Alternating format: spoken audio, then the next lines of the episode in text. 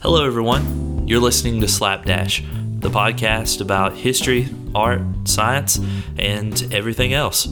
We're your hosts, Shannon Deaton and Jason Creekmore. Welcome to the show. On today's episode, we'll be discussing the science and technology behind virtual reality.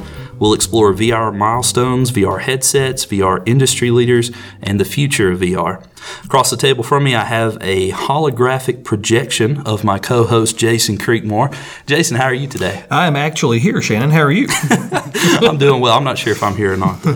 Uh, we also have a special guest with us on this episode, Mr. Chad Lawson, a virtual reality enthusiast and technology guru who has literally traveled the country and world engaging with VR technology. Chad, how are you today? Doing great. Thanks for having me. Yeah, we're excited to have you. Uh, very interesting topic. We've uh, already had a lot of discussion around this um, off the podcast, and I'm really excited to bring this to the podcast today. I know we have a lot of listener interest around this particular topic as well. So we'll begin where it all starts, and that is just an explanation of virtual reality. So, what is it? You know, virtual reality is this use of computer technology to create this simulated environment. All of us have VR headsets with us here today. we were kind of comparing those and, and looking at those. We even took a picture that we'll share on social media. But the display itself is the most recognizable component of virtual mm-hmm. reality. That's the thing that you associate most closely with what VR actually is. So, Chad, this is a good question for you getting to the science behind virtual reality. How does virtual reality really work? And, you know, when a person puts on a headset, like we did just a minute ago when we were taking that picture, how does the technology create the illusion of this virtual world? That's a great question virtual reality really works very similar to a lot of other technologies that you've probably used in the past. It, it, incorporates some aspects of video games, it incorporates some aspects of televisions, and some aspects of, uh, you know, your iPhone or Android phones. Really, at the base of it, you have what's essentially inside of the headset a display that's very similar to a phone display. It has a high resolution display, usually maybe even two displays, and they are angled at your eyes in such a way that it envelops your full vision. And now the magic to that is that there are lenses there that project that image directly and it encloses your vision in the headset. You feel like you're actually there. And, and the magic of that is that depth perception is there. Your brain is tricked and, and you feel that as though you're actually in that world. You're in that 3D environment. And I like to say, you know, if you're watching a 3D, uh, a, a movie on a 3D screen or on a, on an iPhone, you feel like it's a, a, wallpaper. It's just it's static. It doesn't move. But when you put that virtual virtual reality headset on, and you see that depth perception, I'm not watching just a picture or, or, seeing a movie with the Eiffel Tower. I'm next to the Eiffel Tower. My brain feels as though it's there. So. Uh, on top of those of the lenses and, and encapsulating your vision, virtual reality also uses accelerometers and, and gy- gyrometers to, as you move your head, as you tilt, and as you move around the environment, you're able to the the headset moves and tracks. So just like if you've ever played uh, the old Nintendo Wii that came out a few years ago, oh, as yeah. you move that controller, you you saw the the guy move the racket. You know, he used his tennis racket yeah. That was a big development that helped virtual reality, and a lot of people don't know that until that type of technology came along. And as you use your cell phone, when you when you have it in the portrait mode and you move it to landscape, that's using accelerometers and gyrometers sure. to uh, to to change that position of the phone. So as you watch a YouTube video or those types of things, so those are technologies that helped virtual reality, and and all of those things coming together, the, the displays and the sensors really just make this very compelling experience, and, and really brings you into the experience. Yeah, I, I love it. I've really enjoyed what experiences I've had with virtual reality. And, you know, um, there's really two different technologies that people often discuss when they're discussing virtual reality. And the other one is augmented reality. So you have VR and you have AR. So, augmented reality and virtual reality are very similar and they're easy to confuse, uh, but there are some sure. differences.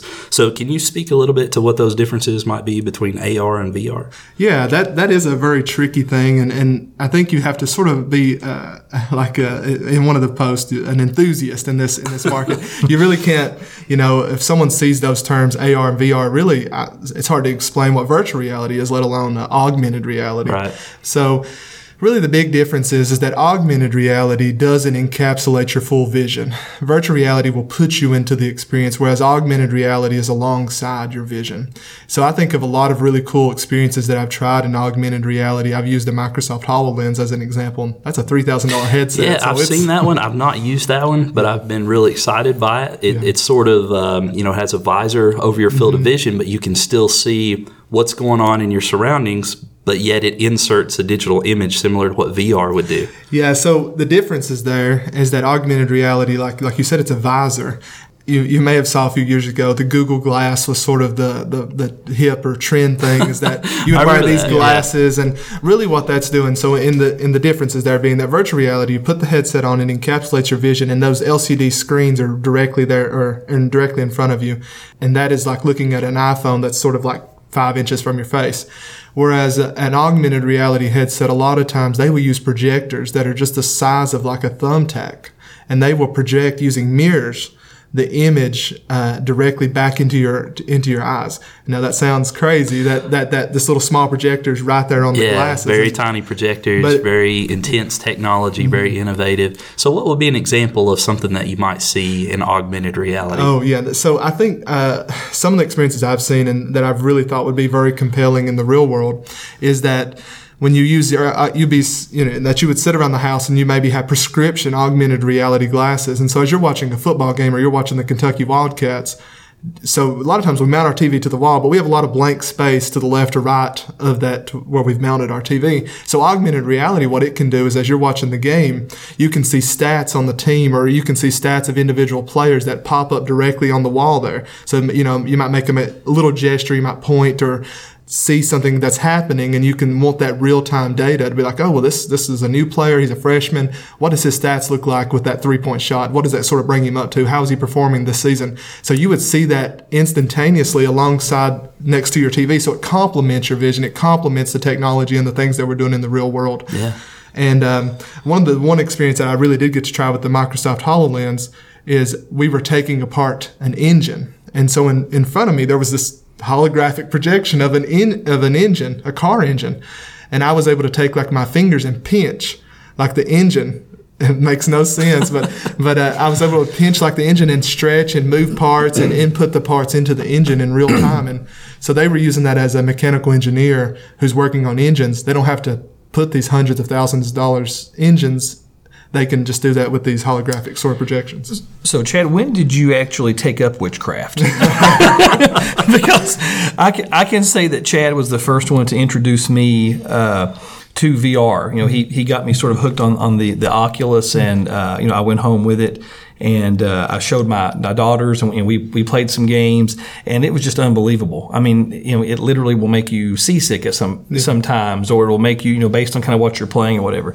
Uh, it, it was incredible. So, you know, I've uh, I've really enjoyed you sitting here just just talking us through that because you know I thought there was some spell that was probably cast upon me that you know, that that Chad Lawson, he's a warlock. You know, that's what that's really interesting stuff. That's awesome. And, you know, we've talked a lot about the visual elements of mm-hmm. virtual reality. And, you know, there's also another immersive component of that, and that's the audio, you know, because you're really introducing yourself into a digital world when you go behind those lenses. So it's been said that humans respond more quickly to audio cues than to visual cues. So, with that in mind, how important is the audio experience in VR for creating this uh, sense of immersion that VR depends on?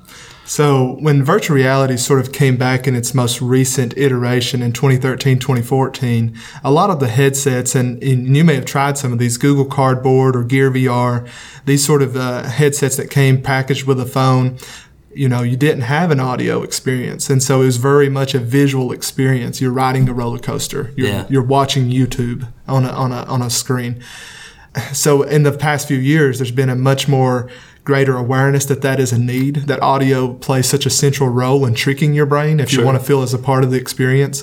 So the brand new headsets, uh, one of the, the one of the top end headsets included some really just great headphones uh, built into it and it provides this stereoscopic surround sound experience that when you're playing a lot of horror games they they depend on that audio cues to be really frightening. And so with that with those experiences that bring you into the world you you want to hear the birds chirping if you're at the Eiffel Tower in Google Earth. You want to hear those things. You that your brain associates that they should be there. So the visual al- elements can line up, but without those audio cues, your brain can't really be tricked. And so having the whole package, and as companies have began to focus on that more so, I think uh, we have much more compelling experiences today than we did five years ago. Yeah, I certainly agree, and I think it won't be too long before we start getting some other senses integrated. There's already been some push for touch controls. There's been a lot of innovations there, and we may talk about those a little bit later. But you know, this brings us back to the history of VR. You know, the beginnings of the technology. And Jason, I think you've been a, a scholar in this area, at least uh, here recently. That's so, that's one word uh, that you could use to describe that. so. Yeah. So, so what are your thoughts on the history of virtual reality? Yeah, I mean, like like any scientific development, virtual reality technology was was certainly a process. In 1957, uh, Morton Heilig created something that he called Sensorama, and I believe that we actually referenced this uh, in our original episode, History of movies. History of I movies, yeah. Yeah. Uh, so basically, it was a booth-like type structure that people would sit down into, and the machine would then produce uh, pictures, scents, sounds, and, and even vibrations as a way to engage the participants. Uh, so while this was a very primitive form of VR, it was VR in its infancy. Yeah. And I think a good comparison to that today is uh, these experiences you see marketed as 4D, Oh, 4D Yeah. roller coaster. You know, you might see them at Gatlinburg or Disney World. I saw a 7D experience, and it was the the seats moved. There were bubbles floating around. There was uh, sights, sounds, and you know, yeah. So It's sort of like you're all in one big virtual reality headset, sort of. You know, Sure. it's Right. one big sensorama. My family and I went to Dollywood last weekend, and I, I just held everyone's purses. I didn't really participate in any of the rides. They had good cinnamon bread, though. Uh, the next major step in, in the VR evolution came from Ivan Sutherland in 1968 when he made a machine that he called the Sword of Damocles. And of course, this has a reference to Greek mythology with a sword dangling over the head. Uh, but basically, it was the first head mounted display. As people moved their heads, they could actually see uh, real images in, in real time. And so that was a pretty significant step forward. Then a few years later, a man named Thomas Furness created something called Super Cockpit, which was used to train pilots.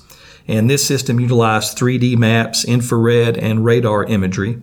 Uh, it did utilize a head mounted display, but it was very large uh, and cumbersome. And then from a gaming standpoint, Sega is generally given credit for being the first company to use VR uh, in a gaming sense in 1991. However, in 2010, Oculus came out and the quality of VR changed forever. So, Shannon, I believe you're going to tell us a little bit maybe about uh, VR pricing. So, how much how much does this uh, witchcraft cost? you can pay as little or as much as you want to. It seems to be there's a wide market for this, and there are a lot of people who are trying to get a foothold here. So there there are many different companies making these virtual reality headsets, and the headsets are available at many different price points. To name a few devices, there's the Oculus Go, which you referenced the Oculus company earlier, and really that was the first one that brought my attention to this market. I think it was one of the first big players that everyone heard about and started to gain an interest around virtual reality.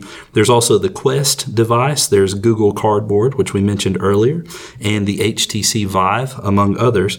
And, you know, when we're thinking about this and understanding that there's a plethora of different devices out there, they're all at different price points. You know, Chad, when you're looking at this and you're an owner of many different headsets and Yeah. you've been a, a connoisseur of sorts, so you, you've uh, dealt with a lot of these. What should a consumer look for when comparing headset functionality versus the various price points? That's a great question, and I think that that is a question that a lot of times will be confusing. Uh, I think it, it would be like if you brought your 80 year old grandpa and said, Here's all the phones that are out there today, or all the tablets that are out there. There are just so many at so many prices nowadays. And, and, and like I said, the market has really matured with virtual reality. In 2013 or 2012, sort of in that time frame, there was really just one, one company sort of wanting to produce these headsets, but today's landscape is much different the what I would really recommend for most people is to there is a budget out there, and so if you're looking at the Google Cardboard or if you've tried those sort of cheap phone inserts, and I, I say cheap because sometimes you can get them for just a dollar at Walmart or five dollars, you know, so they are very inexpensive, and you you know you, you plop your Android or iPhone device in there, and you're able to watch YouTube videos or do a little roller coaster. But really, uh, there's two separations of virtual reality headsets. You have what's called three degrees of freedom and six degrees of freedom. And three degrees of freedom means that when you put your phone in there and those sort of cheap headsets, you're able to move your head left and right, but the actual movement and position of your body and things doesn't actually change in the virtual experience. You you're only actually just moving your vision. It's So you like just kind of have a pivotal uh, neck that's looking at the scope of the scene, but you can't actually move in and out of the virtual yeah, reality. exactly. There's there's no actual there's no actual sort of immersion to the experience. You're sort of looking at just a large TV screen in some ways. Unfortunately, it's like looking at wallpaper. You know, you're in a room that's surrounded by the image. So I think if that is your first introduction, and that was my first introduction really into virtual reality in, in 2013 or so, there are some headsets that, like you said, Google has the Daydream headsets, and, and a lot of times if you bought a Samsung phone in the last five or so years, you may have received a Samsung Gear VR. Those are really high quality lenses, and, Oculus Oculus Go.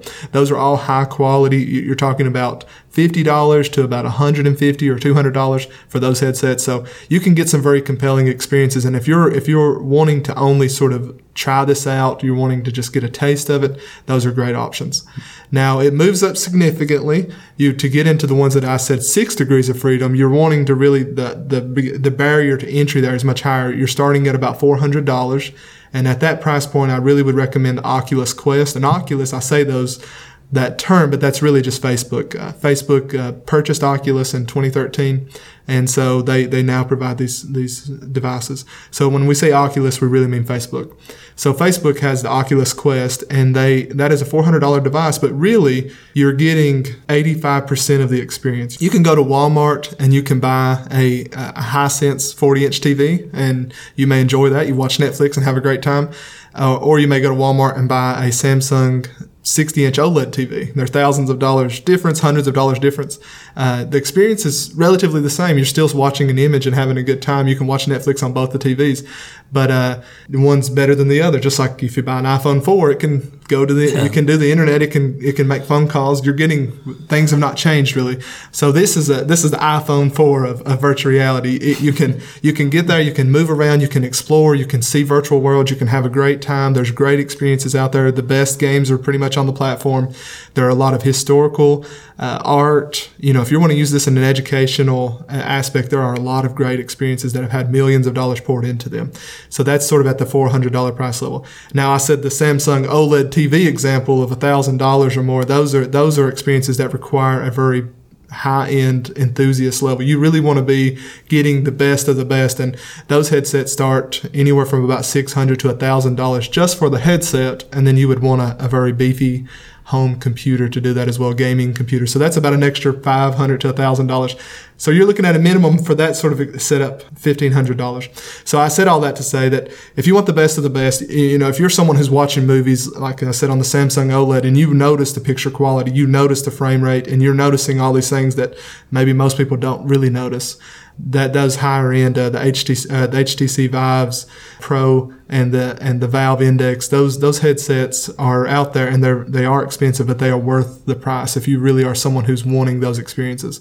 Um, but I think for most people that would want to get into this and seriously really kind of give it a shot, I think the Oculus Quest at $400 makes a lot of sense for most people. Sure, absolutely. And with the vast landscape of VR technologies out there and all the different headsets, there's a lot of people, as we mentioned previously, a lot of companies who are trying to get their hands in there and they're trying to innovate and do some different things. And several industry leaders have emerged. And Jason, I think you're going to tell us a little bit about the background um, and who those players are in this market. Yeah, basically the, the big players here uh, now in virtual reality are uh, HTC, Google, Sony, Samsung, and Oculus, which is owned by Facebook, what you just said there. And I know that you've talked uh, some on, on the overall characteristics of these and maybe some, some recommendations. Could you talk a little bit about maybe what are some of the subtle differences be- between those? Maybe like not necessarily uh, a, a, newer version, but like you know the, the, the, same standard version of, of those different companies. Yeah, and what uh, they offer. Yeah, they, there are a lot of players, and I think a lot of people don't realize that there are just like smartphones or just like tablets. You have a lot of options. I think when you look at like some of the offerings here, you said Google and Sony. Sony has has really pushed their, their PlayStation 4. And if you have a PlayStation 4, you really that that is the best selling virtual reality headset is for the PlayStation 4. It is gaming oriented, so if you're if you're someone who's into that, and they have some really high quality experiences. Google has really been sort of the competitor to Oculus for most of this. They have really focused on the software side.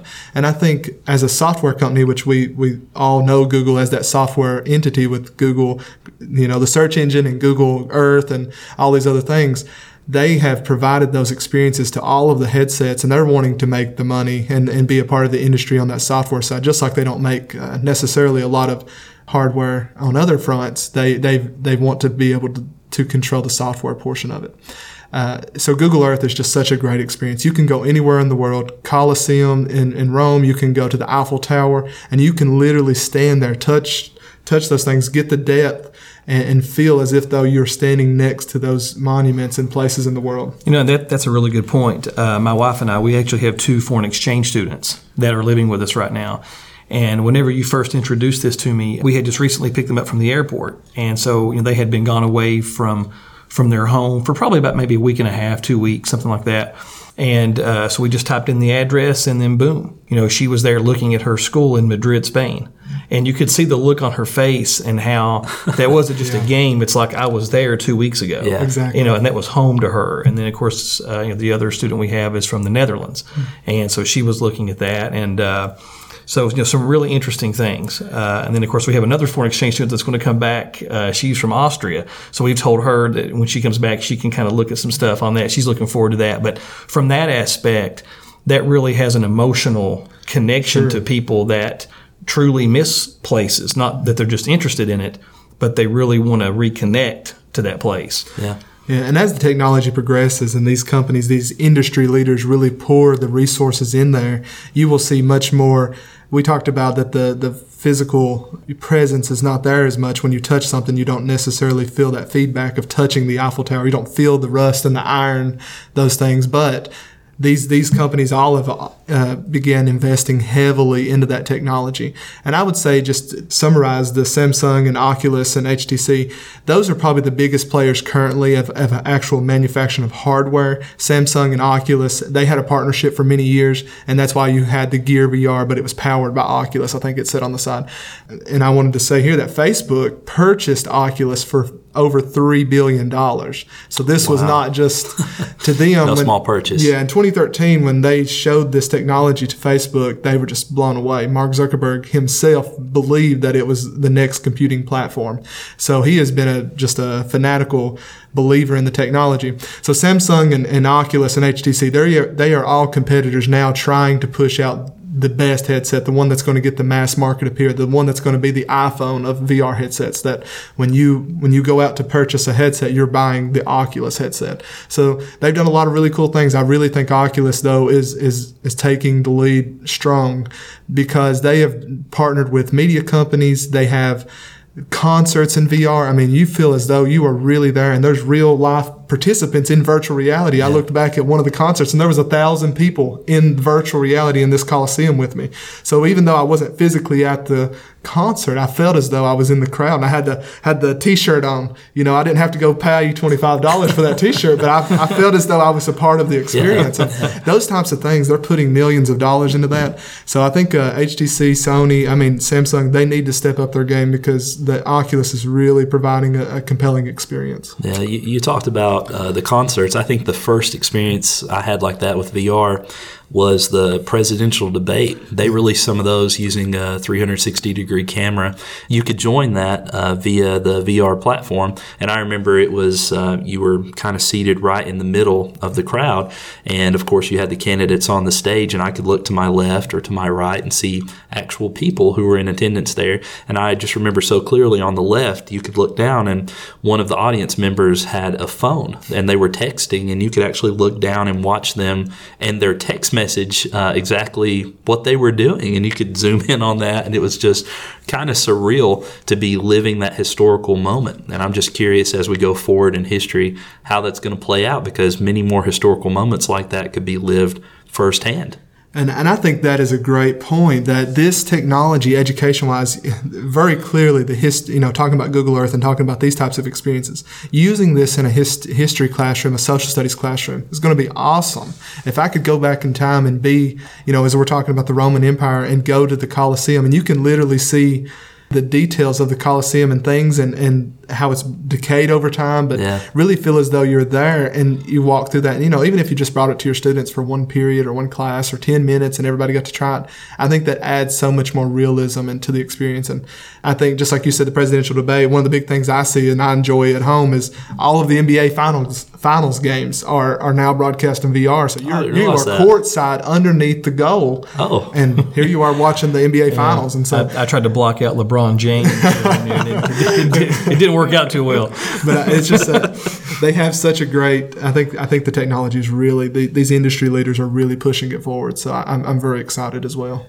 Well, Chad, you've had several VR experiences and you've been places, you've engaged with this technology, you know, and with different industries and corporations. And you've even been invited on a trip at one point to fly to Taiwan and participate in an all expenses paid VR gaming event. And that's really exciting. That's a big deal. How did that happen and what was that experience like for you? Yeah, so it was really surreal. It wasn't a uh, experience that I thought you know a, a Kentucky boy would be able to do. Honestly, to go to Taiwan, I went to Computex, and if you're a nerd, you probably know what that is. But it's it's the largest uh, electronic show in Asia. It So- sounds like the largest technology show in Asia. so it's a, it was a and you know and I you know I was just so excited to be a part of that experience. So really what had what had occurred and I was like I said from 2013 forward I was just so interested in this technology. I knew that it had so many implications for healthcare, for education, for gaming, for you know there's just so many great things that it can do.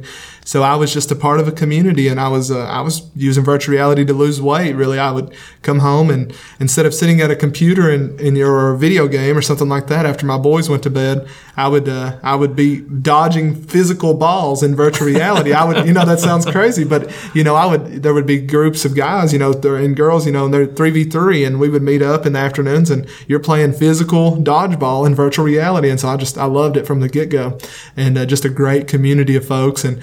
And, and it was a mature audience because most 15 year olds at that time couldn't purchase a $2,000 computer and headset. Kind of a, an exclusive club. You, you pretty much had to be a nerd, an enthusiast, someone who would really want this technology, you know. So you had to really seek it out. So I, I, I did that. I, I helped them, the the company that provided that game. I was really adamant about checking for bugs and just trying to help the development of the game. And a few months after I purchased it, they contacted me and said, "Hey, we have a, a sponsorship deal with uh, HTC, of one of the industry leaders here we was talking about, and Zotac. They they produce uh, uh, computers, but they they both had teamed up to do a sponsorship deal at Computex, and they wanted us to show off these new computers that Zotac had built, uh, sort of wireless computers that could be used to vir- uh, to play virtual reality.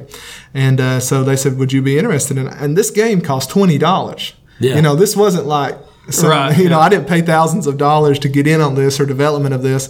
You know, it was twenty dollars, I think, at the time I purchased it, and I was just playing dodgeball and having fun. I'd lost like forty pounds. You just know. put time into it. Yeah, I just yeah. I'd put a, you know an hour or two here or there every day, or you know, when I got home, and uh, and so I'd lost forty pounds. So the health benefits were great. And so when they contacted me and said that, I just it just blew my mind. I was so excited. I was so happy. When I got there, we we had a great time. And at one time, I think there was around twenty thousand people that were watching a previous event. And uh, and so uh, after that previous event went off, they were like, "Hey, let's squeeze this in here and let twenty thousand people see this new product we're coming out with." It was a lot of fun, and we and and I had a great time. And I got to try the Hololens there. I got to try a lot of really cutting edge technology that I would not have gotten to try in, in Kentucky. You know? Yeah. So it was a it was a fun and great experience, and I and I was just super blessed to be able to do that. I, I remember um, when you were at that event, it was broadcast all over the world and it was live. And obviously, you were in a different time zone. So, the time that you were up playing and competing in this event, this virtual dodgeball game that you were playing, it was like 3 a.m. back here in southeast Kentucky. and I just remember setting my alarm clock because I wanted to get up and I wanted to watch this. And I was just blown away. I just remember how professional the production was. I remember after the actual gaming had taken place, there was a separate event where the, they pulled the competitors over and they conducted interviews, and it was very sportsmanlike, and it really highlighted what this community had done, what they had achieved in a very short time, and mm-hmm. it was really exciting. I, I really liked that. It was really cool. Yeah. So you've also competed uh, or participated in a variety of other events as well. You've been to the Oculus Connect event uh, with Facebook. You've been to PAX South.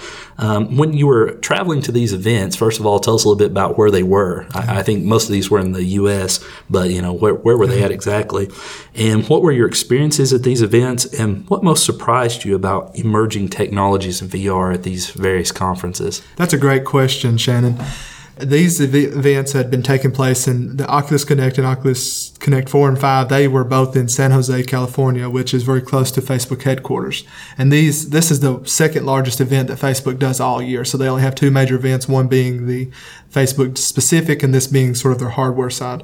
Oculus Connect was just such a great experience. You got to see high level play of, of esports. And I think a lot of people, when they see esports, I think, how can movement and, and reaction speed of mouse clicks and, and, and trigger, you know, buttons, how does, how does that make a sport? So I think that a lot of people can't wrap their head around that being like a legitimate sport. But when you see these guys playing virtual reality sports and esports, they are physically ducking, dodging. You know, if they are shooting a gun, they're looking down the barrel. They're doing all the stuff. They're doing, literally. yeah, what you would think in the real world. If you were playing uh, soccer in a field, you would be doing the exact same thing, but we're just in a zero gravity soccer field. You know, Yeah, so I, I can attest to the, the boxing, the game Yeah. that, you, that you had showed me. I mean, I went like two or three rounds, and I mean, I was done. I mean, Yeah, I needed some yeah. water. I mean, I wear like, you out. legit burned some calories. Yeah. Yeah. you know, so these experiences when you're in there, you track like a 10 by 10 area, you know, 10 foot by 10 foot area, or you can do any size area that you like. But like Jason said, you're in that 10 foot by 10 foot boxing ring. And so that you, you're able to move around and, and it feels as if that ring is exactly the size of your living room. So as they do these esports on stage and they have a lot of room there, I think they do about five foot by five foot for each competitor. And they're doing 3v3 teams. These guys have so much athleticism. They you know a lot of them are in great shape. And the guys who are taking home 20 30000 dollars they are performing to the best of their ability that weekend so there's some real money some real competition It's a sport to them. When they're taking home twenty, thirty thousand dollars, that's that's real money. That's real life. That's a big deal. Facebook has put just so much emphasis in, in- on that, and they've really had a lot of success with the teams, and, and they've brought in some new games and new experiences to be a part of that. So just seeing that on stage was just awesome. Just to know that this is the future. I think of a lot of.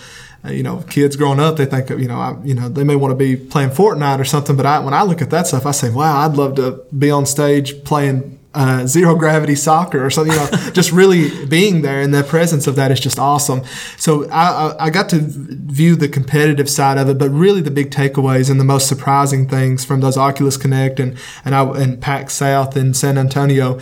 Those experiences were the, the actual companies, colleges, healthcare industry leaders that are out there that are working on this technology. At, at Oculus Connect 4, the CEO, one of the main CEOs of uh, Walmart, was on stage and he was talking about the resolution of the VR headsets. And I'm sitting here thinking, the CEO of Procter and Gamble and the CEO of Walmart, they're so into this technology that they say, "Man, I just wish that the resolution was just a little higher." And I'm sitting here thinking, how did they? How are these top level executives really into this technology? But to them, it is the future. They Walmart purchased 16,000 Oculus Go headsets, and they feel that training and the and the education piece of it in the stores, instead of having to have real life examples to learn from of a of a disgruntled customer, they're able to put you in this experience where the disgruntled customer is in virtual reality, and the disgruntled customer comes up, and you have an option of uh, do I do A, B, or C? And, and I was able to try some of that in real time and, and be a part of that, of those experiences. And Audi, their car manufacturer, they make luxury cars. And instead of bringing out a $100,000 vehicle to show on a showroom floor or to say, hey, Chad, you know, would you like to purchase this specific model for $200,000 and take up this time? They had experiences where you sit down in the vehicle, you could custom choose the color, the paint, the interior, how the gear selector worked, everything in virtual reality so they could handcraft the car that you would want before they had to ever produce that car. It may have cost them hundreds of thousands of dollars to create the application, but that's a one-time expense. And now they can take this to their showrooms and their floors at their dealerships, and they're able to show you exactly and let you hand pick the car that you want, and that saves them a ton of money over the period of five years. So they were able to show a lot of really cool examples, and one of the really best examples I think that really one of the big surprising takeaways was the pedi- pediatric cardiology ward at the University of Los Angeles they had some survey data and some and some really great research that went into talking about virtual reality as a learning experience. They had brought students from their their pediatric program and they had brought them in to talk about virtual reality and use virtual reality as a learning tool. So they placed virtual reality alongside textbooks, 2D screens, cadavers, which we would see as sort of the gold standard in medicine, and virtual reality and all of those different learning tools. And then at the end of the program, after using, you know, 2D screens, textbooks, cadavers, and virtual reality as a, as a learning tool, they unanimously agreed that virtual reality was a better learning tool than all of those other ones. Oh, wow. So that was just such an eye opening experience to me that I realized that in the world of higher ed, there is a great opportunity to use this technology as a learning piece. If there's already a lot of survey and research there, and we're talking about 2017, so there's been just so much more since then. This, this data really shows that virtual reality has a real place in education and, and not just gaming as well. Well, Chad, you mentioned you know, the the, uh, the future of VR. So experts predict that in 2020, VR will be a 150 billion dollar industry. And obviously, VR is going to have uh, major implications for education you know, at all levels, just as you just got through you know, talking about there. But the one major topic at the center of, of the VR discussion is what is going to be the actual practical application that VR can provide in our daily lives to make VR explode and be utilized uh, as as easily as cell phones are. That's that's a great question as well, and I think you know, when you look at cell phones, I think what really the application there was using the internet anywhere. You can do anything on the internet. Really, by the time 2010 came along, you could access emails, you could message friends. Having the internet in your pocket was such a big thing. Unfortunately, I don't think virtual reality has that experience yet, but I think a culmination of the experiences really provides a an expansive and uh, just a really great experience. Like I've said throughout the podcast, being able to use this to lose weight. At this point, I've lost around 90 pounds using virtual reality as a as sort of just an exercise cardio play. You know, uh, doing the boxing and doing those types of things that has provided a lot of cardio. Being able to go places and see things in the education, and we know that from an education pr- perspective, that be, students who can experience those, have those rich experiences, learn and, and they grow from those experiences more effectively than not having those. So I think I don't think at this moment that Google Earth is going to be the VR experience that sells a billion of these items. Uh, I don't think watching YouTube in virtual reality is going to sell a billion of these devices. But I think when you give it a try, when you're actually in the experience and you see what's out there, just the breadth of stuff that's out there and, and, the technology that's coming to fruition, I think that it's really compelling. And I think that in the next few years, we'll see more and more just really great experiences that expound upon those principles and, and just provide just a, just an awesome experience that you can't get anywhere else what times we live in. that's that's that's good stuff, Chad. So Shannon, do you have anything else uh, you like to add? Just excited about what's on the horizon, and I think there's a lot of neat applications here. You know, obviously there's the really fun, interactive uh, video game side of it, but also there's the really exciting occupational applications, like you mentioned with Walmart and customer service and the medical industry. I just think uh, VR in the future is just going to become much more pervasive, and it's just going to become much more important in our daily lives. And I'm I'm excited about that. I think that'll be a really interesting future to live in. Okay, again, special thanks to Chad Lawson for joining us uh, today. You can connect with the podcast on Facebook, Instagram, and Twitter with the handle at slapdashpod.